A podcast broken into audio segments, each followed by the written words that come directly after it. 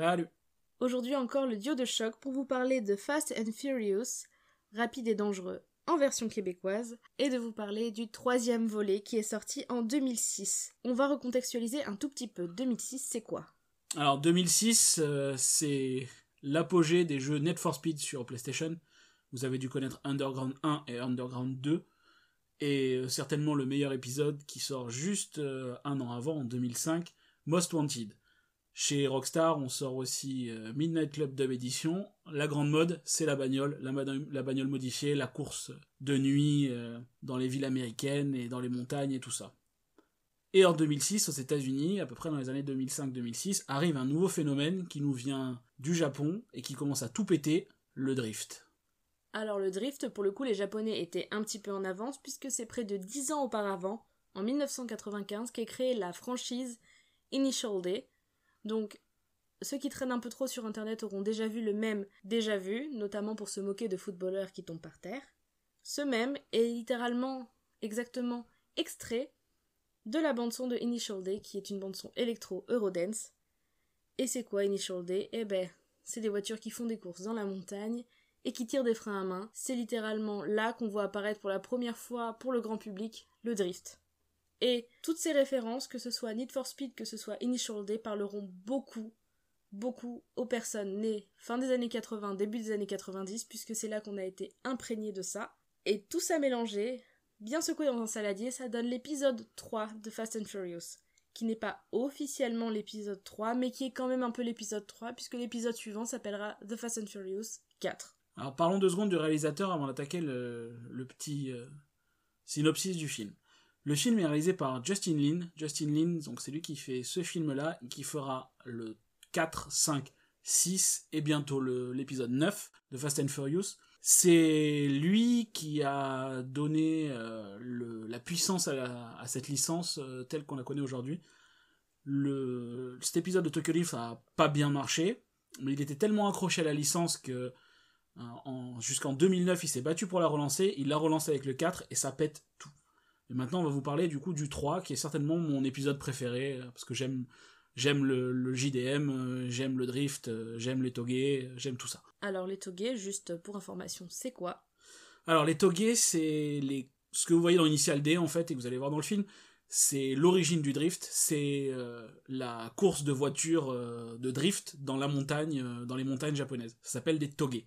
Fast and Furious 1 et 2 nous avait laissé avec les personnages de Brian O'Connor et on s'en fout parce que personne n'est là dans ce film, on se retrouve avec Sean Boswell, un adolescent un petit peu trop rebelle qui aime compenser malheureusement le fait qu'il n'ait pas beaucoup de sous, eh bien en faisant des courses de voiture contre des gosses de riches et en les gagnant. Sauf qu'à chaque fois ça se finit mal, il y a des accidents. Évidemment les gosses de riches ne sont jamais incriminés et lui est obligé de changer de ville.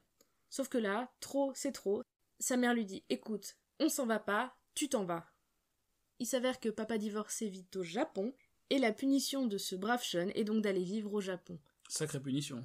J'avoue que ce qui pour lui est une punition terrible, pour moi c'est un petit peu quelque chose que j'aurais rêvé qu'on me dise à 17 ans. Écoute, ah ben puisque c'est comme ça, tu vas vivre à Tokyo. Oh non. Il se retrouve donc, bonjour papa, qui lui dit Tu ne toucheras plus jamais une voiture, mon fils.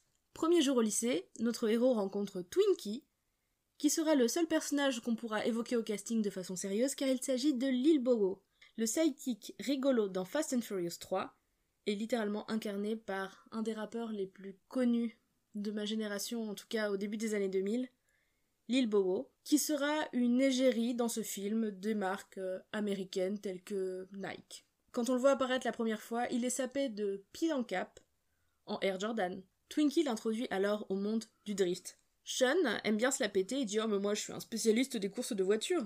Alors il défie un mec qui s'appelle DK, euh, ça veut dire Drift King, et il se ramasse comme une grosse merde parce qu'il ne sait pas drifter, il ne sait pas tirer un frein à main et il détruit littéralement la voiture qu'on lui a prêtée pour la course. Et c'est là que l'intrigue démarre. Il se retrouve à vouloir essayer de pécho euh, une meuf de Yakuza parce que ses hormones titillent. Il s'entend bien avec elle, hein, ceci dit, elle est assez consentante pour le coup parce que dans ce film quand même on a l'impression qu'il suffit de gagner une course de voiture pour que toutes les filles tombent amoureuses de toi. Les bons clichés des années 2000. Et donc à partir de là, il a les petits Yakuza après lui ce qui est plutôt une mauvaise nouvelle, mais il va réussir à s'en sortir grâce au pouvoir de l'amour et de l'amitié. Pas du tout, il va s'en sortir grâce au pouvoir du drift. Ils vont tout régler dans ce film à coups de courses de drift. Un conflit? Une toguée. En fait, ce brave garçon, il a de la chance parce que parmi ses petits amis qui s'est fait euh, au, Japon, il se retrouve avec euh, en super méga pote euh, le préparateur de voitures de, tous les mecs qui font des courses de drift à Tokyo apparemment parce que Tokyo tout le monde le sait hein, c'est une ville de 50 habitants et donc ben, ce charmant garagiste hein, appelons-le comme ça qu'on retrouvera d'ailleurs c'est la seule personne qu'on retrouvera dans les autres licences dans la suite c'est la seule personne qu'on retrouvera dans la, suite des films Fast and Furious Hein, ce, brave garagiste, eh ben, vu qu'il a, il a la bonne, eh ben, il lui apprendra à drifter pour devenir le meilleur. On est dans le shonen. Hein. Effectivement, car dans le premier et le deuxième volet de Fast and Furious, on apprenait à aller vite en ligne droite, et maintenant on apprend à faire des virages. Rappelons que on arrive dans le neuf dans l'espace, donc je vous laisse imaginer la progression fulgurante à chaque épisode. Alors ce film, effectivement, il n'a pas fonctionné à l'époque. Maintenant, il partage, il est clivant, comme on peut le dire. Moi, ce film, je l'ai adoré. Malgré beaucoup d'écueils, c'est un film qui est agréable à regarder. Si on aime Initial D, si on aime des gens qui tirent des freins à main, on va y retrouver son compte. C'est un film aussi qui nous permet d'apprendre beaucoup de choses, mine de rien. Si on s'intéresse un petit peu aux petites anecdotes lâchées dans le film, on se retrouve à en apprendre beaucoup sur les voitures et aussi un petit peu sur le Japon. Bah, c'est un film qui, malgré son côté un peu nanar, on va pas se mentir, mais c'est un petit peu ça pour tous les Fast and Furious. Celui-ci, pour le coup, est vraiment bien fait.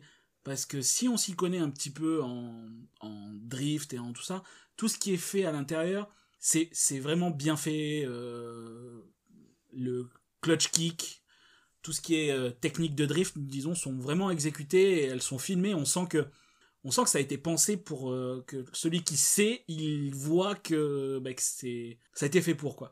Et, et c'est pas innocent parce qu'on trouve plein de, petits caméos à l'intérieur. Par exemple, à l'intérieur, vous avez une, scène euh, récurrente qui revient pendant les entraînements où vous avez des pêcheurs euh, sur le bord d'une jetée. C'est même pas du spoil, hein, ça n'a aucun, impact dans, la série. Mais ce fameux petit pêcheur que vous voyez, en fait, bah, le Drift King, c'est lui, c'est ce, petit papy que vous voyez sur le côté. Bah, c'est le, monsieur qui a lancé et qui a fait naître le, drift au Japon. si aujourd'hui le, drift en général à l'international ça, ça en est où ça en est, c'est à cause de ce monsieur-là qui un jour, avec ses copains, a décidé d'aller, glisser dans, dans les, montées euh, de d'Akone et des Bissou et tout ça au Japon, quoi. Vous pouvez vérifier, hein, c'est Keiichi Tsuchiya, qui est un pilote automobile, qui a aussi été euh, conseiller technique sur le film, c'est-à-dire qu'il fait un caméo, mais c'est aussi pour ça que les drifts sont aussi bien faits dans le film, c'est que l'inventeur, le créateur du drift, a été quand même conseiller technique euh, et artistique sur le film Tokyo Drift. Et d'ailleurs, le surnom Drift King, que l'on retrouve euh, sur un des personnages, eh ben c'est le sien. Ça vient de lui. On a aussi appris deux trois petites choses, par exemple, à un moment, un personnage va faire un excès de vitesse assez exagéré, et on apprend que au Japon, c'est là que j'ai appris qu'au Japon, effectivement, eh bien, si on dépassait on ne pouvait pas dépasser les 180 km/h sur une voiture. Voilà, mais c'est quelque chose que c'est toujours pareil. C'est un petit peu le, le, petit truc de connaisseur. C'est ce que j'expliquais à Alexine. Au Japon, il y a un truc qui s'appelle le, le Gentleman Agreement. En gros, alors aujourd'hui c'est plus trop le cas, mais il y a encore une règle qui est appliquée. À cette époque-là, au Japon, ils faisaient des voitures extrêmement puissantes. Sauf que on était, euh, ça a été voté dans une période euh, assez particulière avec les Bosozoku et tout ça, donc beaucoup des voitures où ils utilisaient des voitures puissantes avec beaucoup de bruit, tout ça. Donc il y a, euh, donc il y a le Japanese Gentleman Agreement qui est appliqué.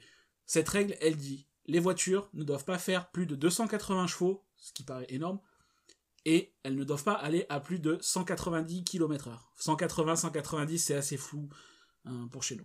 Sauf qu'en fait, c'était juste, comme son nom l'indique, c'était une règle de gentleman. Dans la réalité, les voitures étaient limitées, mais les voitures faisaient plus de 400-500 chevaux assez rapidement. Et c'est ce qui a fait aussi leur légende. C'est pour ça qu'aujourd'hui, quand je parlais de JDM tout à l'heure, JDM ça veut dire Japanese Domestic Market. C'est toutes les voitures de légende que vous connaissez si vous êtes des années 2000 et même les, les attention, hein, boomer, euh, boomer incoming. Les, les, plus jeunes connaissent aussi toutes les Toyota Supra, les Skyline GTR, les qu'est-ce que je peux vous, je en citer des tonnes, hein, c'est pour ça que je, je, vais pas aller plus loin. Mais toutes ces voitures qui étaient japonaises, avec quelques pièces et quelques modifications, vous passiez d'une voiture dite standard à une, super sportive qui rivalisait avec euh, ce que vous pouvez imaginer ici avec des Ferrari, des Lamborghini et tout ça, quoi. Et c'est là qu'on voit encore une fois que ce film n'est pas anodin. Ce film, il a l'air un peu mis là, on dirait qu'il a été canonisé au forceps. Mais en fait, il faut voir que Paul Walker, voilà, donc euh, qui incarne Brian O'Connor, qu'est-ce qu'il conduit dans Fast and Furious? Il conduit des voitures Japonais. japonaises, exactement. Et ça, c'est quelque chose dont on parlera plus tôt dans Fast and Furious 4. Dans Fast and Furious 4, pardon, c'est que les personnages ont une identité. Et l'identité de Paul Walker, enfin, l'identité de Brian O'Connor, faut que j'arrête de l'appeler par son nom d'acteur, c'est de conduire des voitures japonaises. Donc tout l'univers de Brian O'Connor se retrouve dans Tokyo Drift. Les voitures qu'il va conduire, c'est un petit peu, comment dire, c'est un petit peu une bulle. Voilà, bon ben là, sauf que c'est Sean Boswell et pas Brian O'Connor, c'est comme ça, voilà, ça fait un peu spin-off. Mais tout ce film, un petit peu, est une bulle qui, qui explique un petit peu l'univers aussi du héros de la saga Fast and Furious. Donc ce n'est pas à jeter.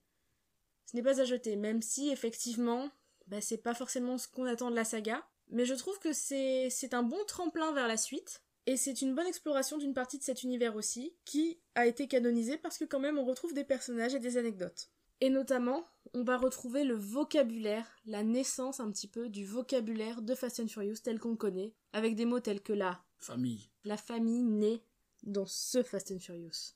En fait, voilà, c'est pas le meilleur de la série, c'est loin d'être le meilleur, mais moi c'est celui que je, je c'est celui que je préfère pour les scènes justement de drift et tout ça, parce que bon après euh, j'aime le drift, donc c'est peut-être pour ça aussi, euh, j'aime ça, je trouve ça euh, assez aussi exotique que joli à regarder, je trouve. Après c'est un point de vue, hein, chacun a le sien, mais mais mais voilà, c'est un film qui met en place plein de choses et qui tente plein de choses et on pourrait vous en parler, je pourrais vous en parler pendant un moment, parce que vous avez même plein d'autres petits caméos qu'on voit moins. Vous avez une scène avec un, un- un- une personne dans un cento et il s'agit que cette, cette personne dans le cento, ben c'est euh, c'est difficile de- d'en parler sans le spoiler, mais je, je vous laisserai faire vos recherches. La personne qui est dans le cento, le cento c'est les bains publics japonais. hein. Cette personne-là est un personnage euh, important dans la culture japonaise et dans le sport japonais. Même si elle n'est pas japonaise Voilà. comme quasiment tout le casting, Mais c'est justement ça qui fait que il est important et qu'il est, euh, il est différenciant dans le, sport japonais. Mais voilà, comme je viens de le dire, le casting n'est pas très japonais. D'ailleurs, euh, pour l'anecdote, le titre principal qui s'appelle Tokyo Drift, voilà le, le thème, la thème song du film est interprété par un groupe qui s'appelle Teriyaki Boys. Je vous laisse méditer là-dessus. Bref, je pense qu'on a fait le tour un petit peu des raisons pour lesquelles on vous encourage à regarder ce film. Parce que déjà, euh, si vous voulez regarder toute la saga, ça reste cool. Après, honnêtement, si vous regardez la saga sans regarder ce film, c'est pas grave. Vous ne perdrez pas de scénario sur le reste. Encore une fois, c'est à vérifier parce que j'ai vu que dans Fast and Furious 9, il y avait une partie du casting qui revenait, alors je ne sais pas pourquoi, le film n'étant pas sorti. Mais là, en l'état actuel des choses, vous pouvez vous passer de ce film. Mais moi, je vous conseillerais de le regarder parce que c'est un. C'est un film agréable à regarder, c'est un film d'action qui fait exactement ce qu'on attend de lui, c'est-à-dire nous divertir. On peut poser le cerveau, c'est vrai que le scénario il casse pas trois pattes à un canard, mais ça reste pour moi un bon film d'action. Oui, voilà, moi je, je l'aime beaucoup. Je pourrais pas vous en dire plus parce que je l'aime beaucoup. Et On vous donne rendez-vous pour l'épisode 4, et là, et on là rentre dans le dur. il va y avoir la bagarre. Voilà, tout le monde va pas être forcément d'accord, et peut-être même qu'on sera pas que tous les deux, alors je vous donne rendez-vous pour l'épisode 4. Je compte sur vous pour regarder les trois premiers en attendant, et je vous souhaite une très bonne année 2021 parce qu'on y est. À très vite C'était donc un épisode de Watchlist, le podcast qui vous recommande tous les lundis un nouveau contenu sur les plateformes de SVOD. Watchlist est un podcast du label Podcat. Que vous pouvez retrouver sur les réseaux sociaux, sur Twitter, Instagram ou sur votre euh, application de podcast préférée. L'intégralité des podcasts de Podcut, c'est pas facile à prononcer, se retrouve également sur YouTube. Voilà, vous avez du contenu. C'était la team de Gonbe le podcast qui venait Jamais. vous parler. Merde. Ah, C'était la team de Gonbe le podcast qui venait vous parler de contenu japonais, comme d'habitude. Janet